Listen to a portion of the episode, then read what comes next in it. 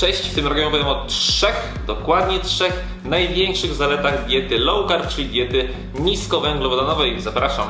Daję mnóstwo skutecznych i praktycznych porad, więc subskrybuj mój kanał i naciśnij dzwonek, by być na bieżąco z kolejnymi ważnymi nagraniami. A jeżeli chcesz wgrać mojego e-booka, wystarczy oprócz subskrybowania mojego kanału polubić ten film i napisać w komentarzu, co Ci się w nim podobało lub o czym mógłbym nagrać następnym razem. A więc tak, nasz organizm bardzo często stara się możliwie szybko adaptować do środowiska, w którym funkcjonuje. I tak też jest z dietą.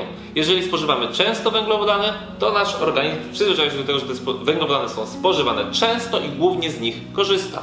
Jeżeli spożywamy węglowodany rzadko i mało, to nasz organizm się również do tego adaptuje i wtedy korzysta bardziej z tkanki tłuszczowej i z zapasów tłuszczu. I tak pierwsza, główna i największa zaleta diety z niskim udziałem węglowodanów jest taka, że nasz organizm korzysta z tkanki tłuszczowej i tym samym optymalizujemy nasze odchudzanie, spalanie tkanki tłuszczowej, czyli wyrzeźbienie sylwetki. Druga ogromna zaleta utrzymuje stabilny poziom cukru i insuliny we krwi. Osoby, które tyją, osoby, które mają cukrzycę, insulinooporność, ogólnie rzecz biorąc mają duży problem z gospodarką cukru w organizmie. Ogromnym problemem są fluktuacje cukru, czyli to, że ten cukier raz się podnosi, raz się za bardzo opuszcza i tak jest w kółko. Optymalnie cukier powinien być na możliwie stabilnym poziomie. Będąc na diecie niskowęglowodanowej, spożywamy cukier rzadko, dzięki czemu ten poziom będzie właśnie stabilny. I trzecia, chyba największa zaleta.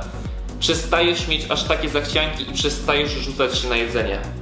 To, co teraz wymieniłem, jest głównie spowodowane tym, że przyzwyczajamy organizm do tego, że jemy często, więc też często czujemy głód. I co jest głównym teraz problemem w dietach wielu osób, które się do mnie zgłaszają, to, że im mówią, że jak przez dłużej niż 4 godziny jedzą, to wracają do domu, otwierają lodówkę i zmieniają się w potwora i po prostu rzucają się na całe to jedzenie.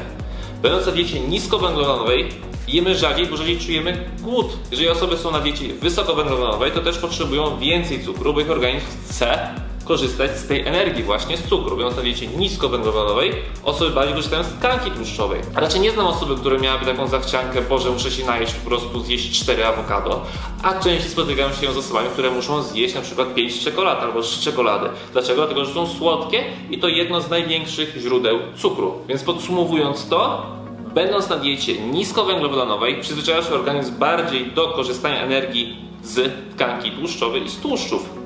Będąc na diecie wysokowęglowodanowej, bardziej uczysz organizm, żeby korzystał energii z cukru. Tyle na dziś ode mnie. Jeżeli uważasz, że to wideo może komuś pomóc, bardzo proszę udostępnij je. Jeżeli masz pytanie, napisz do mnie wiadomość prywatną lub napisz komentarz. Do zobaczenia w kolejnym nagraniu. Hej!